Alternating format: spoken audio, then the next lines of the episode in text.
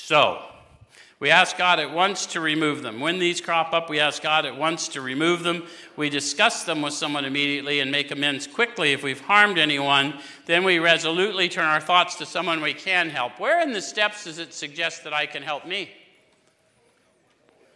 It doesn't. That's why the first step was me admitting powerlessness. So if I can help me, I lied and won.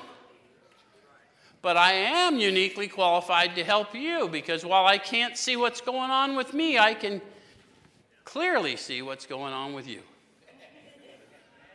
Yes? So if I'll just focus on how to meet your needs, I can't transmit what I don't have. If I will make an effort to meet yours, mine will be met.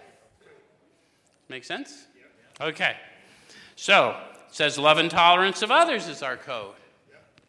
Love what? Love them and tolerate their fucking behavior. so we're going to learn to separate humans from human behavior as I'm learning to watch my thoughts. Yes? Okay. Send some more promises. And we have ceased fighting anything or anyone, even alcohol, for by this time sanity will have returned. Now, in two, I was just hoping for that.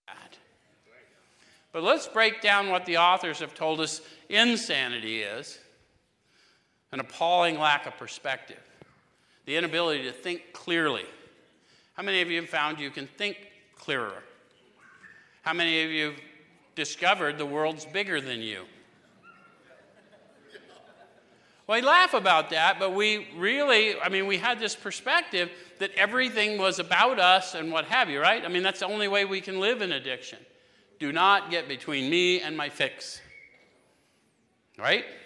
And, and so, as, as that perspective, we start looking at others and realize my ease and comfort comes from serving others, my world gets bigger. So my perspective grows. Yes? Have you had that experience?